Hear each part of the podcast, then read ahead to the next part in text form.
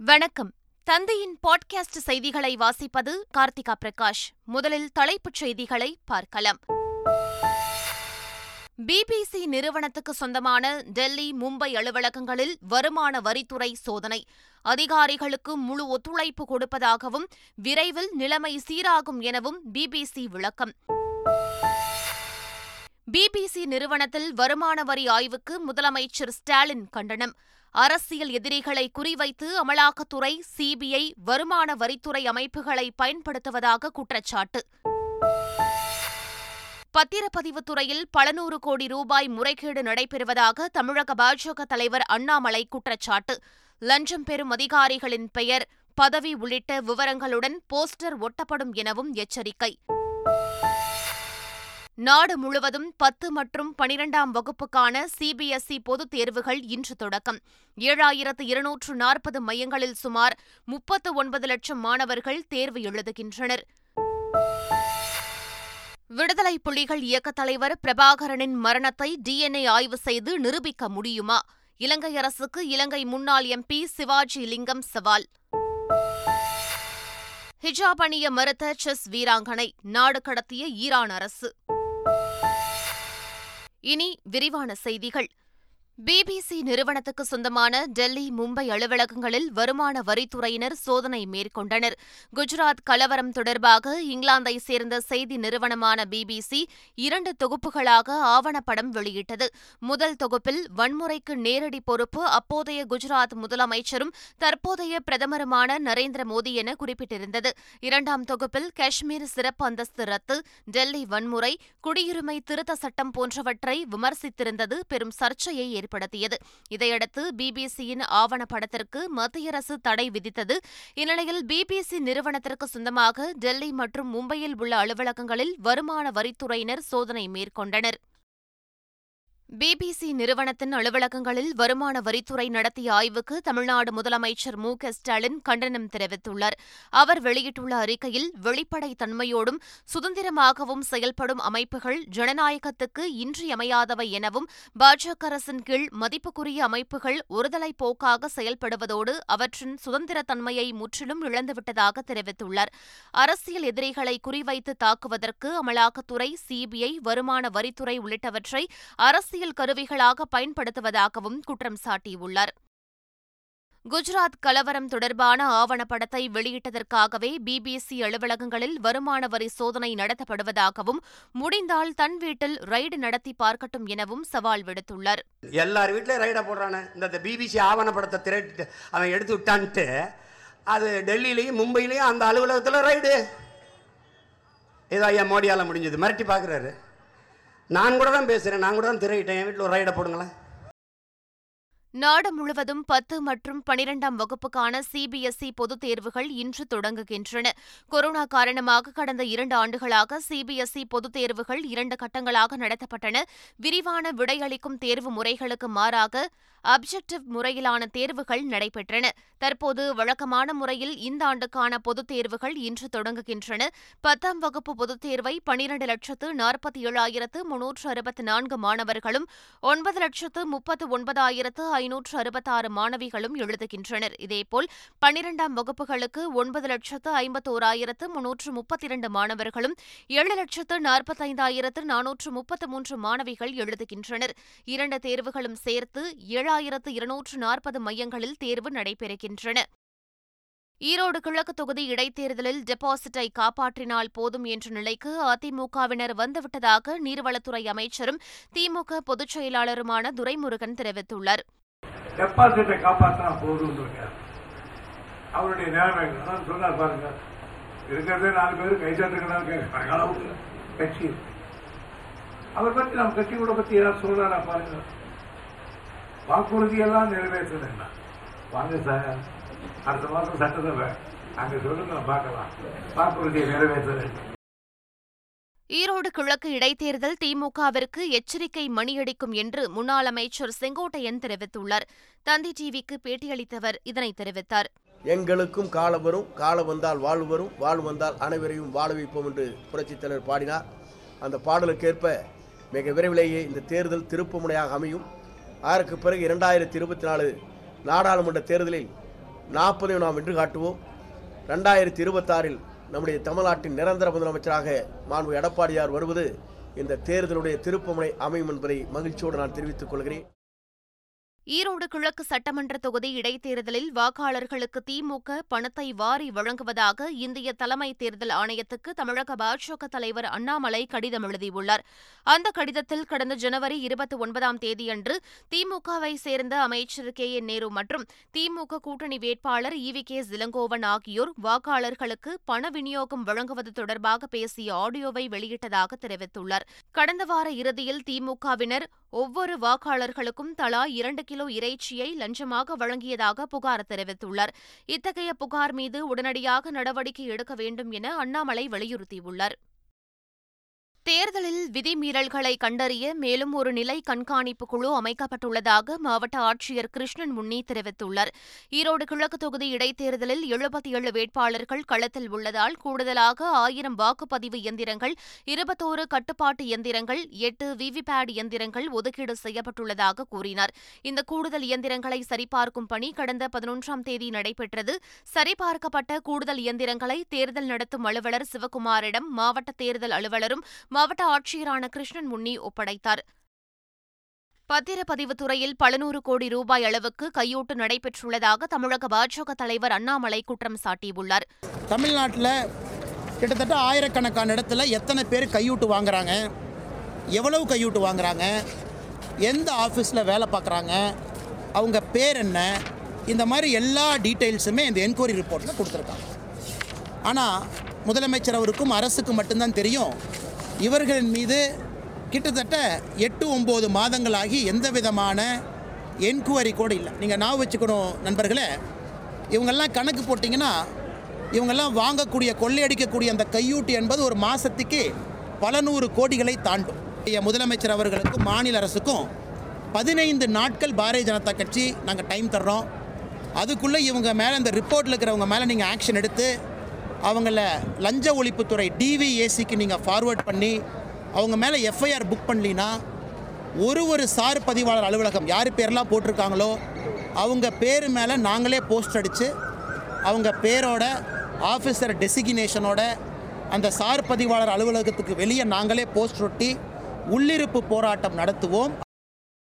அதானி விவகாரத்தில் மறைப்பதற்கோ அச்சப்படுவதற்கோ எதுவும் இல்லை என மத்திய உள்துறை அமைச்சர் அமித்ஷா தெரிவித்துள்ளார். நாடாளுமன்றத்தில் பேசிய அவர் மற்ற கட்சிகளுடன் அமர்ந்து விவாதம் நடத்துவதில் பாஜகவுக்கு எந்த பிரச்சனையும் இல்லை என்றும் அதற்கான முன்னெடுப்பை அனைவராலும் மேற்கொள்ளப்பட வேண்டும் என்றும் தெரிவித்தார். மத்திய அரசின் அனைத்து திட்டங்களும் ஏழை மக்களை சென்றிருப்பதுதான் மாற்றம் என்ற அமித்ஷா இரண்டாயிரத்து இருபத்தி நான்கு மக்களவைத் தேர்தலில் போட்டி என்பதே இல்லை என்றார். மூன்று மாநிலங்களுக்கு விரைவில் தேர்தல் நடைபெறவுள்ளதாகவும் அப்போது ராகுல் காந்தியின் நடைப்பயணம் எந்த மாதிரியான தாக்கத்தை ஏற்படுத்தியுள்ளது என்பதை பார்க்க வேண்டும் என்றும் அவர் கூறினார். டாடா குழுமத்திற்கு சொந்தமான ஏர் இந்தியா விமான நிறுவனம் பிரான்சின் ஏர்பஸ் நிறுவனத்திடமிருந்து இருநூற்று ஐம்பது சிவில் விமானங்களையும் அமெரிக்காவின் போயிங் நிறுவனத்திடமிருந்து இருநூற்று இருபது விமானங்களையும் வாங்க உள்ளது. இதற்காக பல கோடி ரூபாய் மதிப்பிலான ஒப்பந்தங்கள் கையெழுத்திடப்பட்டுள்ளன. நிகழ்ச்சியில் பேசிய பிரதமர் நரேந்திர மோடி முக்கியமான இந்த ஒப்பந்தத்தின் மூலம் இந்தியா பிரான்ஸ் இடையேயான கூட்டாண்மை வலுப்பெறும் என்றும் விமான தயாரிப்பு துறையில் இந்தியா முன்னேற்றம் அடையும் என்றும் தெரிவித்தார். இதனிடையே அமெரிக்க அதிபர் ஜோ பைடன் வெளியிட்டுள்ள அறிக்கையில் ஏர் இந்தியா மற்றும் போயிங் இடையே வரலாற்று ஒப்பந்தத்தின் மூலம் அமெரிக்க தயாரிப்பு விமானங்களை வாங்குவதை அறிவிப்பதில் பெருமிதம் கொள்கிறேன் என்று தெரிவித்துள்ளார். இந்தியாவில் கடத்தல் தங்கம் சிக்குவது அறுபத்தி இரண்டு புள்ளி ஐந்து சதவீதம் அதிகரித்துள்ளதாக நாடாளுமன்றத்தில் மத்திய நிதித்துறை இணையமைச்சர் பங்கஜ் சௌத்ரி தெரிவித்துள்ளார். இரண்டாயிரத்து இருபத்தி ஒன்றாம் ஆண்டில் இரண்டாயிரத்து முன்னூற்று எண்பத்து மூன்று கிலோ கடத்தல் தங்கமும் இரண்டாயிரத்து இருபத்தி இரண்டாம் ஆண்டு மூன்றாயிரத்து ஐநூற்று இரண்டு கிலோ கடத்தல் தங்கம் பறிமுதல் செய்யப்பட்டுள்ளதாகவும் பங்கஜ் சௌத்ரி தெரிவித்துள்ளார். கடந்த இரண்டாயிரத்து இருபது முதல் இரண்டாயிரத்து இருபத்தி இரண்டு வரையில் தங்கம் கடத்தல் சிக்குவது அறுபத்தி இரண்டு புள்ளி ஐந்து சதவீதம் அதிகரித்துள்ளது எனவும் குறிப்பிட்டுள்ளார். தெரிவித்துள்ளார் இந்த ஆண்டு ஜனவரியில் மட்டும் முன்னூற்று எண்பத்தி நான்கு கிலோ தங்கம் பறிமுதல் செய்யப்பட்டுள்ளதாக பங்கஜ் சௌத்ரி மக்களவையில் தெரிவித்துள்ளார். காவல்துறையும் வங்கிகளும் ஒன்றிணைந்து செயல்பட்டால் குற்றங்களை தடுக்க முடியும் என்று திருச்சி மாநகர காவல் ஆணையர் சத்யபிரியா கூறினார். நாங்க currently last 15 days we are doing a security audit so that we know wh- what is the level of security. அங்க என்ன இருக்கு அங்க என்ன நடக்கிறதுக்கு வாய்ப்பு இருக்கு அப்படின்றதுக்காக அதை நாங்க பண்ண ஆரம்பிச்சிட்டோம். Uh, it's almost complete. We need to understand where we need to have them for sure. Definitely you will also have resources problem இருக்கும் மேன் மேனேஜ்மெண்ட் இஷ்யூஸ் இருக்கும் ஸோ அதை நம்ம வந்து கொஞ்சம் ஜாயிண்ட் எஃபர்ட் எடுத்தோம்னா நம்மளும் வந்து எங்கெல்லாம் நாங்கள் கொஞ்சம் எக்ஸ்ட்ரா எஃபர்ட் எடுக்கலாம் அப்படின்றத we will be able to place our priorities also Kovai நீதிமன்ற வளாகத்தில் ஒருவரை வெட்டி கொன்ற வழக்கு தொடர்பாக கைது செய்யப்பட்ட குற்றவாளிகள் ஏழு பேரில் இரண்டு பேர் தப்பி ஓட முயற்சி செய்ததால் சுட்டு பிடித்ததாக மாநகர காவல் ஆணையர் பாலகிருஷ்ணன் விளக்கம் அளித்துள்ளார். கோத்தகிரியிலிருந்து கோயம்புத்தூர் நோக்கி அவர்களை கொண்டு வந்து கொண்டிருந்த போது பாதையில் மேட்டுப்பாளையம் ஃபாரஸ்ட் காலேஜுக்கு முன்பாக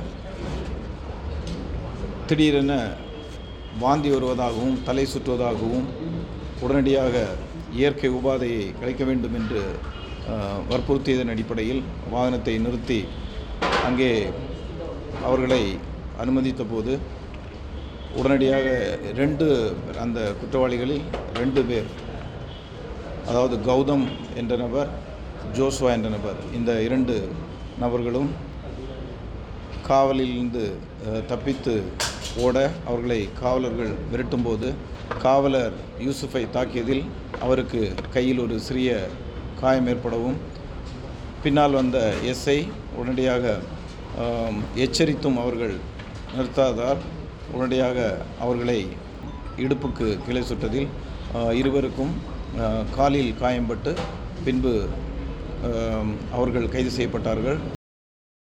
பிரபாகரனின் மரணத்தை டிஎன்ஏ ஆய்வு செய்து நிரூபிக்க முடியுமா என இலங்கை முன்னாள் எம்பி சிவாஜிலிங்கம் அந்நாட்டு அரசுக்கு சவால் விடுத்துள்ளார். நாங்கள் இலங்கையர் சங்கத்தை பார்த்து சவால் விடுகின்றோம்.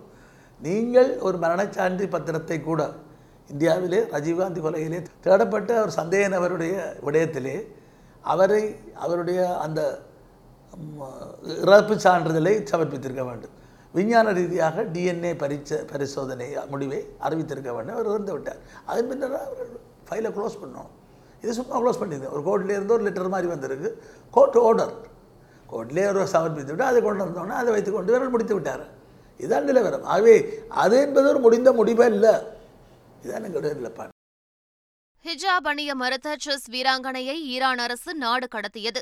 பிரபல செஸ் வீராங்கனை சாரா காட்டிம் சமீபத்தில் கஜகஸ்தானில் நடைபெற்ற சர்வதேச செஸ் போட்டியில் பங்கேற்றார். அப்போது அவர் ஹிஜாப் அணியாமல் விளையாடினார். ஈரானில் நடைபெறும் ஹிஜாப் எதிர்ப்பு போராட்டத்திற்கு தனது ஆதரவை தெரிவிக்கும் வகையில் ஹிஜாப் அணியாமல் போட்டியில் பங்கேற்றுள்ளார். கட்டுப்பாட்டை மீறி சாரா காட்டிம் சர்வதேச போட்டியில் பங்கேற்றுள்ளார். இதையடுத்து அவர் நாடு கடத்தப்பட்டிருப்பதாக தெரிவிக்கப்பட்டுள்ளது. இதனால் அவர் ஈரான் திரும்ப முடியாது. ஈரான் வந்தால் கைது நடவடிக்கை எடுக்கப்படும் என தெரிகிறது. தற்போது அவர் ஸ்பெயினில் குடும்பத்தினருடன் வசித்து வருவதாக தகவல் வெளியாகியுள்ளது. ஆசிய உள்ளரங்க தடகள சாம்பியன்ஷிப் போட்டியில் பதக்கம் வென்று சென்னை திரும்பிய தமிழக வீரர்களுக்கு சென்னை விமான நிலையத்தில் உற்சாக வரவேற்பு அளிக்கப்பட்டது. கஜகஸ்தான் நாட்டில் பத்தாவது ஆசிய உள்ளரங்க தடகள சாம்பியன்ஷிப் போட்டி நடைபெற்றது. இந்த போட்டியில் இந்தியா சார்பில் பங்கேற்று வெள்ளி வெண்கலப் பதக்கங்களை வென்ற தமிழக வீரர்கள் பிரவீன் சித்ரவேல் ஜெஸ்வின் ஆல்டன் ரோசி மீனா பால்ராஜ் பவிதார் ஆகியோர் சென்னை திரும்பிய நிலையில் அவர்களுக்கு விமான நிலையத்தில் உற்சாக வரவேற்பு அளிக்கப்பட்டது. தொடர்ந்து செய்தியாளர்களை சந்தித்த வீரர்கள் அரசு வேலை வழங்க கோரிக்கை விடுத்தனர். ஆஸ்திரேலியாவுக்கு எதிரான இரண்டாவது டெஸ்ட் போட்டியில் இந்திய அணியில் ஸ்ரேயாஸ் இடம் பிடித்தார். இந்தியா ஆஸ்திரேலியா இடையிலான முதல் டெஸ்ட் போட்டியில் இந்தியா அபார வெற்றி பெற்றது. இரு அணிகளுக்கு இடையிலான இரண்டாவது டெஸ்ட் போட்டி இந்த மாதம் பதினேழாம் தேதி டெல்லியில் தொடங்க உள்ளது. ஆஸ்திரேலியாவுக்கு எதிரான முதல் டெஸ்ட் போட்டியில் இந்திய மிடில் ஆர்டர் பேட்ஸ்மேன் ஸ்ரேயாஸ் விளையாடவில்லை. இந்திய மிடில் ஆர்டர் பேட்ஸ்மேன் ஸ்ரேயாஸ் முதுகில் ஏற்பட்ட காயம் காரணமாக நியூசிலாந்துக்கு எதிரான ஒருநாள் தொடரில் இருந்து விலகினார்.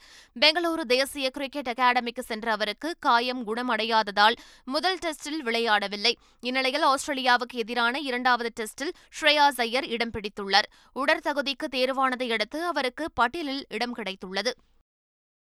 மீண்டும் தலைப்புச் செய்திகள்.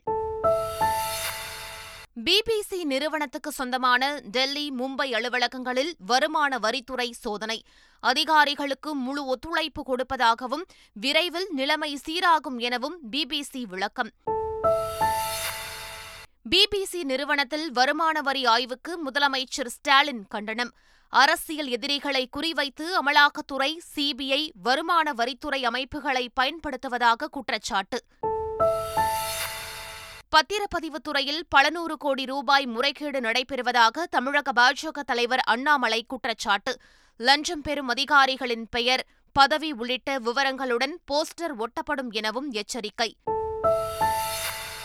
நாடு முழுவதும் பத்து மற்றும் பனிரெண்டாம் வகுப்புக்கான சிபிஎஸ்இ பொதுத் தேர்வுகள் இன்று தொடக்கம். ஏழாயிரத்து இருநூற்று நாற்பது மையங்களில் சுமார் முப்பத்து ஒன்பது லட்சம் மாணவர்கள் தேர்வு எழுதுகின்றனர். விடுதலை புலிகள் இயக்கத் தலைவர் பிரபாகரனின் மரணத்தை டிஎன்ஏ ஆய்வு செய்து நிரூபிக்க முடியுமா? இலங்கை அரசுக்கு இலங்கை முன்னாள் எம்பி சிவாஜி லிங்கம் சவால். ஹிஜாப் அணிய மறுத்த செஸ் வீராங்கனை நாடு கடத்திய ஈரான் அரசு. இத்துடன் செய்திகள் நிறைவு பெற்றன. வணக்கம்.